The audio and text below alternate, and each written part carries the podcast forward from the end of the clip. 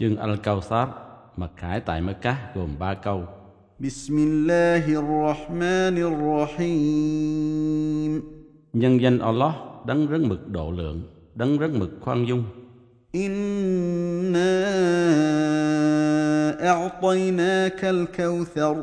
Quả thật ta đã ban cho ngươi con sông Al-Kawsar nơi thiên đàng. Fasalli li rabbika wanhar.